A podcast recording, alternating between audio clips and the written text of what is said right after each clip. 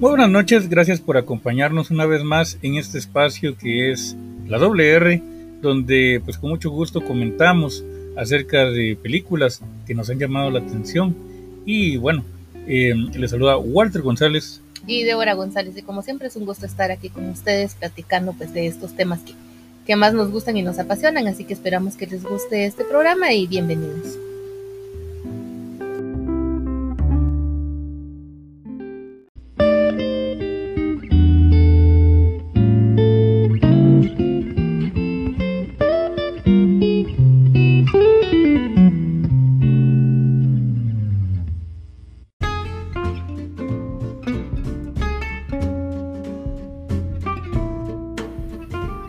Y bueno, el día de hoy pues tenemos una propuesta bien interesante, una película muy bonita que se llama El Agente Topo. Em, ¿Qué te pareció esta película, Deborah? Muy, muy interesante, una película chilena que, si no estoy mal, se estrenó el año pasado. La verdad es que tiene una eh, premisa muy interesante, algo que yo nunca, nunca había visto, este, la verdad. Y no sé si quieres decir de qué, como que una, una breve sinopsis de la película. Pues bueno, en realidad es una película que trata, pues la historia es, como decís, bien interesante. Se trata de un asilo de ancianos. Y bueno, tenemos a un ancianito que se llama Sergio Chami, de 83 años, quien entra a este asilo de manera voluntaria. Eh, la intención es pues en realidad como que fuera una especie de, de película de espías, ¿no? De hecho es una película de espías. Y se supone que él entra porque es contratado ¿no? para hacer una labor de espionaje y verificar el trato que se le da a una cierta anciana, que pues la hija de ella es quien contrata estos servicios. Ahora, em, esto es básicamente la idea con la que entra la película, ya luego, como nos podemos imaginar, pues lo que pasa ahí eh, resulta ser un poco, de alguna manera, impredecible, ¿no? Sí, bastante, bastante impredecible cuando él pues al final eh, llega a, pues a, llegar a crear lazos, se podría decir, con, con las demás eh, señoras, ¿verdad? Que están también en el, en el asilo, en, en, este lugar. Y, y, él, pues, al final de cuentas, es como que mm, el, eh, el, trabajo inicial por el cual lo contrataron llega a pasar a segundo plano, después de que él, pues, eh, conoce la historia de cada una de estas personas. Y, y al final, pues, él prácticamente se da cuenta que, igual que ya ni quiere, ni siquiera quiere estar ahí, prefiere mejor estar con su familia al darse cuenta que, que hay eh, ancianas que su familia, pues ahí sí que no dan ni cinco centavos por ellas. Sí, es una, una película bastante conmovedora. Yo creo que es una película que está hecha para la reflexión, ¿verdad? Em, bueno, principalmente hablemos del contexto de esta película, porque la razón por la cual eh, pues nos dio el interés de verla es por el hecho de que esta película es una de las tres películas latinoamericanas que están yendo ahorita por, los premios Oscars, están en la shortlist para ir por los premios Oscars. Entonces, de, entre estas tres, pues es muy probable que alguna de estas vaya a tener la nominación a los Oscars, ¿verdad? Entonces, eh, las otras dos, pues quizás tuvieron un poquito más de como de, de publicidad o de fuerza en cuanto a, a la recepción. La primera de ellas es la película mexicana Ya no estoy aquí. Eh, la otra pues es la película guatemalteca La Llorona y la tercera es esta, esta propuesta chilena de la gente topo dirigida por Maite Alberdi quien de hecho no está eh, ella no está debutando a pesar de que pues al menos yo no, no conocía su trabajo ya tiene algunas eh, películas anteriores y bueno Chile también tiene ya una historia en cuanto a participaciones en, los premios de la academia. Em, ya, por ejemplo, en, los años 90 tuvo algunas propuestas presentadas, pero fue hasta el año 2012 con la película No de Pablo Larraín que consiguieron la primera nominación al Oscar. Y después tuvieron en el 2017 una película ganadora del Oscar, que fue Una Mujer Fantástica. Y bueno, ahora que tenemos esta, esta otra. Algo común entre estas tres películas es que tiene, mucha, tiene mucho contexto social. Digamos, en el caso de No, estaba ambientada dentro del contexto de un plebiscito que era pues por unos cambios en la constitución que estaba viendo. Sabemos que el cine de Pablo Larraín es bastante político, pero esta película tuvo la nominación. Yo al menos a mi criterio del cine de Larraín, mi película favorita es Tony Manero. pero todo su cine es bastante político. Después, eh, en el caso de una mujer fantástica que trata la historia de una pareja en la cual pues la mujer es una transexual y pues tiene que ver bastante con la, digamos, con, con, los tiempos que estamos viviendo en ese sentido, ¿no? Y ahora pues esta propuesta que, tiene Chile, que es el agente topo, pues nos enfrenta contra esta realidad que es la realidad de los ancianos. Y yo creo que es algo muy propicio, sobre todo ahorita en tiempos de pandemia, porque sabemos que una de las principales eh, o, uno de los temas que están metidos en el tema de la pandemia es el hecho de la, digamos, las personas que tienen más riesgo, la población de riesgo. Y se sabe que pues una de las, de las personas que están en mayor riesgo con esta pandemia pues son los ancianos, que son a quienes quienes de alguna forma no son exactamente la prioridad en lo que se refiere. Entonces yo creo que esta película viene para valorar un poquito esa, ese sector de la población que tristemente eh, refleja también cómo es el abandono que se le tiene a este sector de la población tan importante y a quien le debemos tanto, que son los ancianos. Y, y yo creo que por eso es bastante, como no sé, como peculiar que esta película sea eh, lanzada en este tiempo, ¿no? Definitivamente, lo que a mí me llama mucho la atención de estas tres películas, que como decís son las películas eh, que están pues prenominadas al Oscar, ¿verdad? De, de, esta región, es que las tres tienen, o sea, sus historias son totalmente distintas una de la otra y son tres propuestas totalmente diferentes. Entonces, yo creo que aquí sí hay como que una eh, muy buena pelea eh, en estas tres películas porque como te digo, o sea, sí es como que totalmente distinta una de la otra y yo creo que sí va a estar como que muy reñida la, la competencia. Sí, definitivamente. De hecho, el agente Topo ya tiene por ahí algunos premios y otras nominaciones importantes.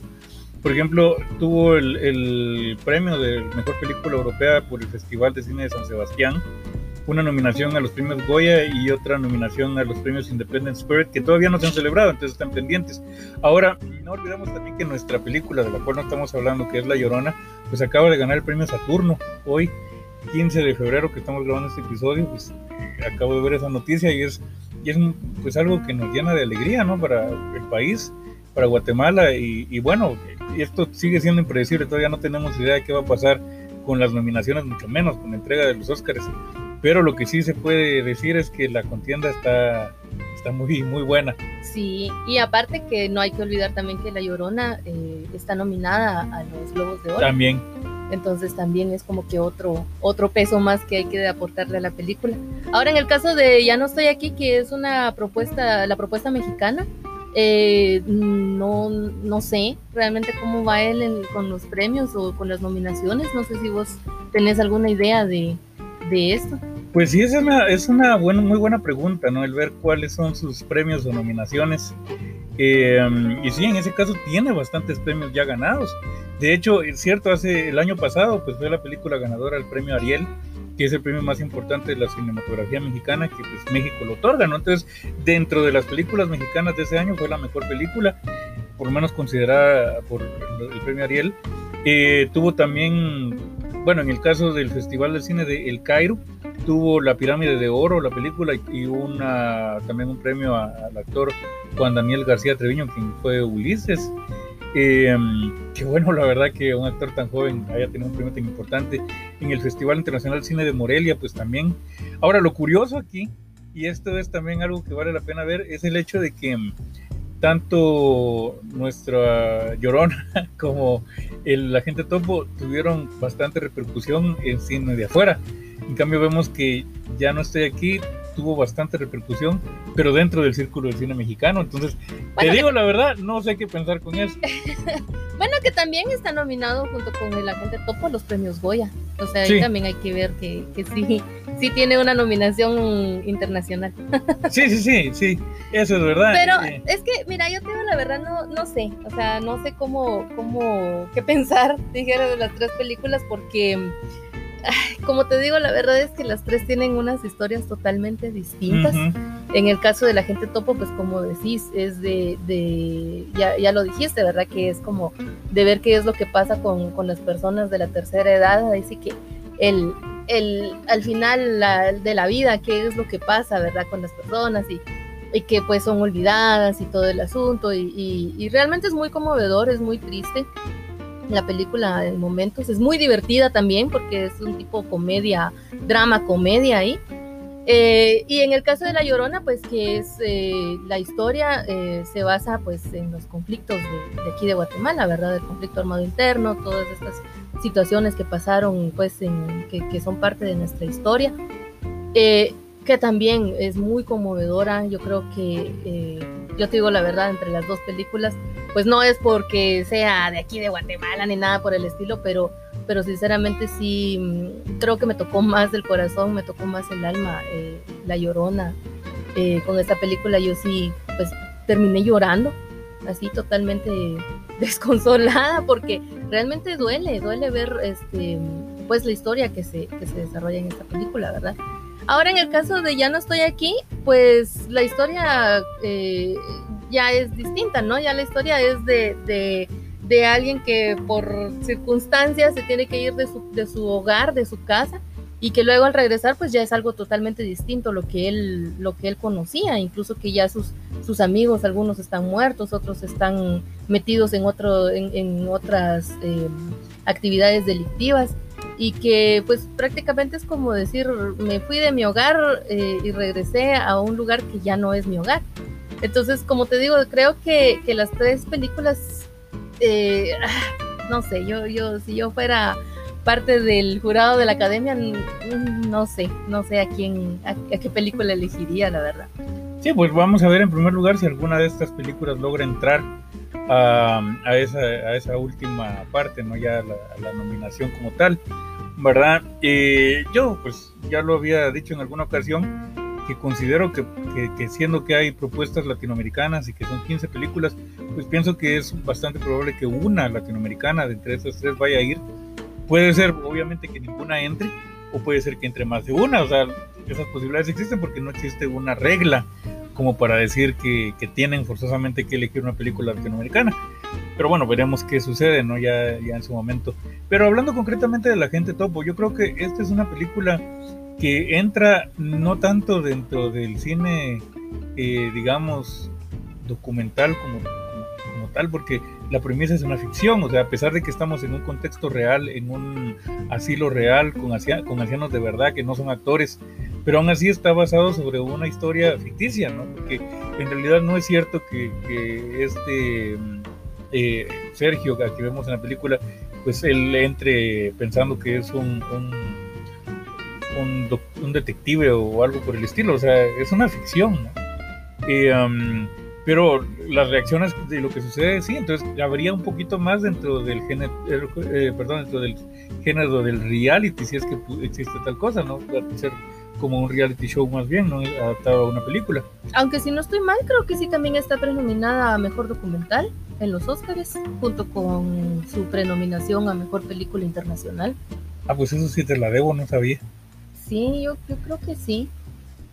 Vamos a, a cerciorarnos de eso. Es muy probable porque la película, la verdad, tendría bastante bastante este material para, para eso, ¿no?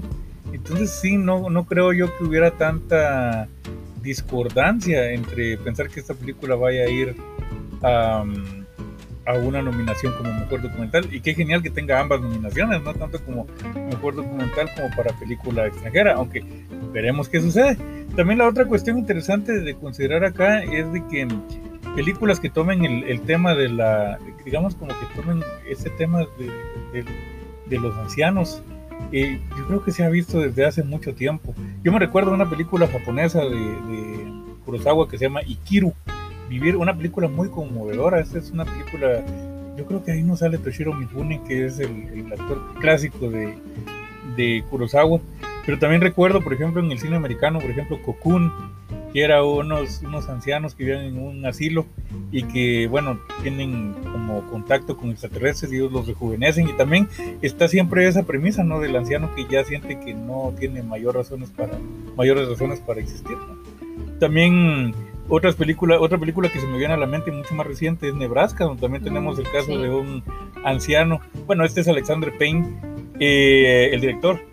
Y en este caso, pues tenemos la historia de, de un anciano que es eh, actuado por, por Bruce Dern, y que sale de que él sintiéndose ya inútil y que no tiene ningún sentido para la vida, pues trata de, hacer una cosa buena.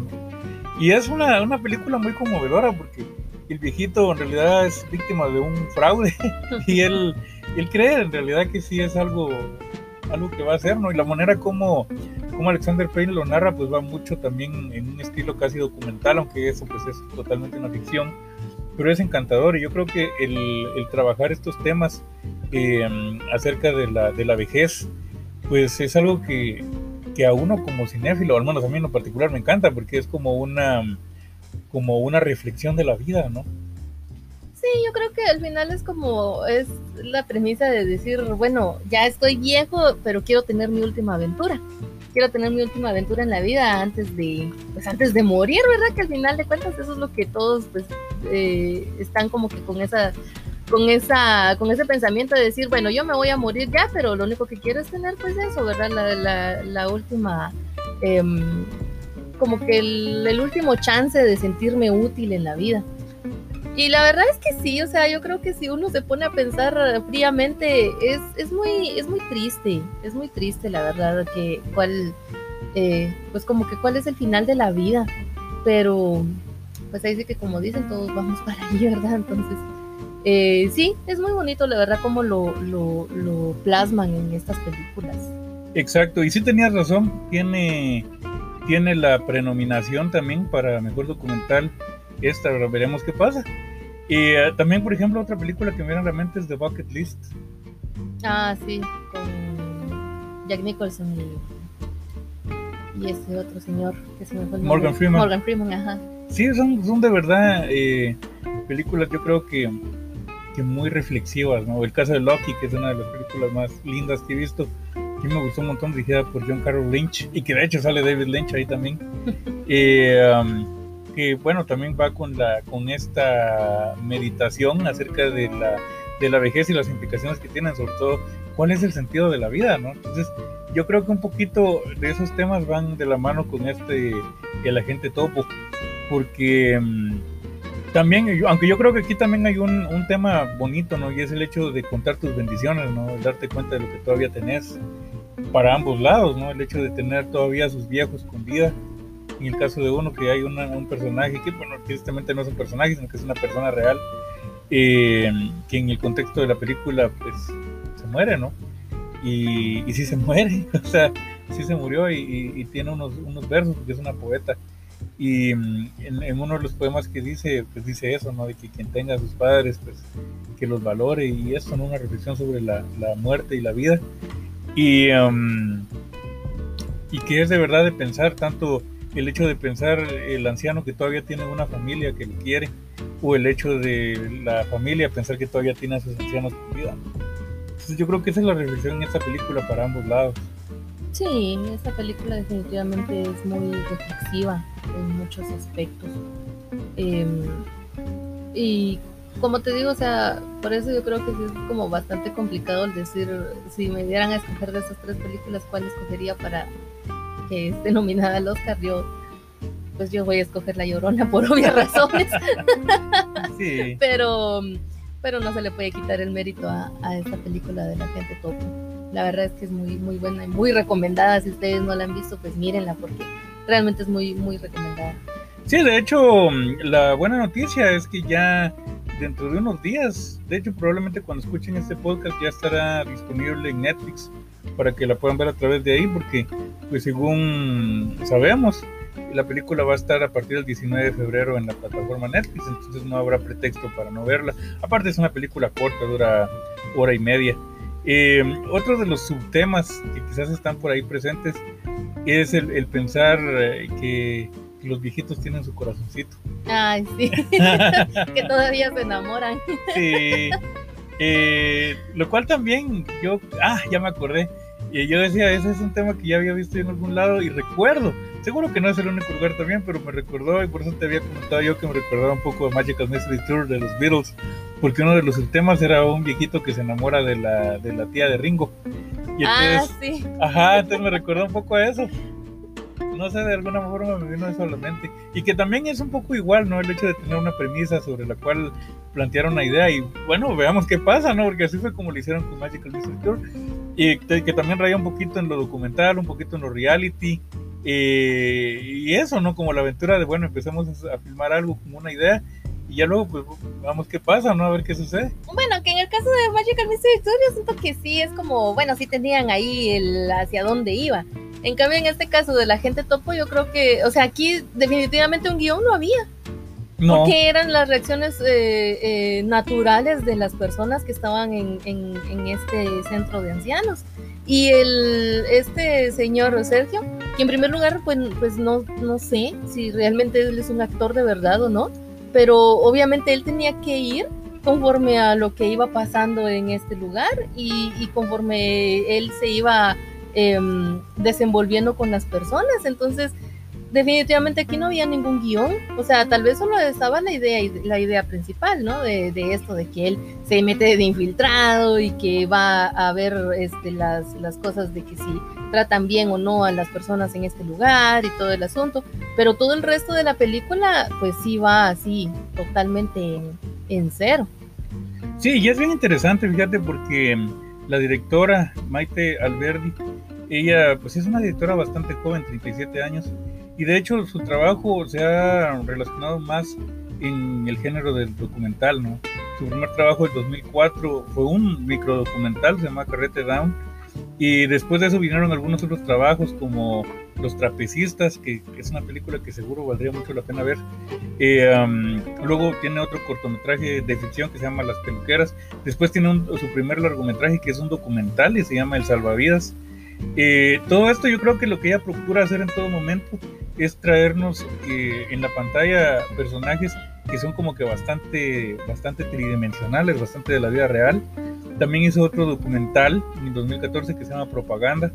Eh, luego pues hizo otro documental que se llama La Once, que en este caso yo creo que, que aquí puede ser que haya entrado con el tema de, de, la, de la vejez, ¿no? Que, que, trata de unas, de unas ancianas. Creo que esta es otra película que me gustaría mucho ver, esta de La Once. Eh, um, después tiene... Eh, un documental del 2016 que se llama Los Niños, que sigue la vida emocional y laboral de un grupo de jóvenes con síndrome de Down. Yo creo que su trabajo es bastante social, bastante en un contexto muy realista. Te digo la verdad, no me extraña nada que eh, en algún punto pues, se le haya ocurrido esta ficción de la gente topo, sobre todo con la experiencia que ya trae. Yo creo que es, de verdad una directora que, que espero yo que haga mayores cosas de las que ya ha hecho qué bueno también ya lo que nos ha, lo que nos ha brindado, el trabajo que, ya ha realizado. Y, me alegra, la verdad me alegra que esté dentro de este shortlist, independientemente de lo que pase. Yo creo que tiene muy bien merecido este logro de estar dentro de esta consideración para, para estar en la, en, en, la, pues ya cerca de, de tener una nominación. Veremos qué pasa veremos qué pasa. Te digo la verdad, yo creo que si llegara la Llorona o llegara esto, me sentiría feliz. No igual feliz, pero sí estaría feliz. Sí, yo creo que sí están, tienen muy merecido. Mira, de por sí la prenominación ya la tienen bastante merecida. que las hayan eh, pues tomado en cuenta para estar en esta en este listado de los 15, yo creo que sí es muy muy muy merecido y creo que ahí uno puede decir, bueno, es que realmente sí es un muy buen trabajo. Sí, lo bonito en el caso de, esta película, y espero que, salga algo bueno con esto, porque el hecho es de tener esa doble prenominación, pues augura de que algo va, a salir bien. Ojalá que si no logra la nominación a premio a, la película de habla no inglesa, pues por lo menos que vaya por el documental, ¿no? Que vaya, que vaya a la, la nominación por mejor documental y, y que nos deje. que la llorona, pues que vaya. sí, es que la llorona, la verdad, creo que eso, tal vez en otra ocasión hablaremos de esa película, por igual si no la han visto, muy recomendada, la verdad, este, para que la vean, porque trata de un tema que, que al final de cuentas, pues yo creo que también no solo se dio aquí en Guatemala, sino en muchos países. Ah, en toda Latinoamérica. Exacto. Entonces, pero ese es para otro, otro programa porque aquí estamos hablando pues de la gente topo, que es esta eh, propuesta chilena que también va para la prenominación a los Oscars. Claro que sí. Y bueno, ya también estando en la, ya cerca, ¿no? De los premios, porque es cierto que se extendieron, creo que va a ser hasta en marzo la, la entrega de los premios. No, no estoy seguro, no tengo claro el, el, calendario de, de, estos eventos. Pero igual ya también va siendo tiempo de que vayamos preparando nuestras quinielas, que vayamos haciendo nuestras predicciones y lo más importante, que veamos las películas. Todavía no se han anunciado las nominadas, pero ya podemos investigar cuáles son las que van prenominadas o cuáles son esas que suenan más duro, ¿no? Para poder, pues ya buscarle. Ya hay algunas de esas películas en, Netflix disponibles para quien tenga ese servicio o algún otro servicio de streaming, porque yo creo que también por, la, por cuestiones de pandemia, pues va a ser bastante sencillo que las películas eh, que entren a nominación estén por ahí en algún servicio de streaming, ¿no? Entonces también creo que es otra cosa que podemos aprovechar. Claro que si podemos ir al cine, pues qué bien, ¿no? Eh, qué genial poder tener la oportunidad de hacerlo.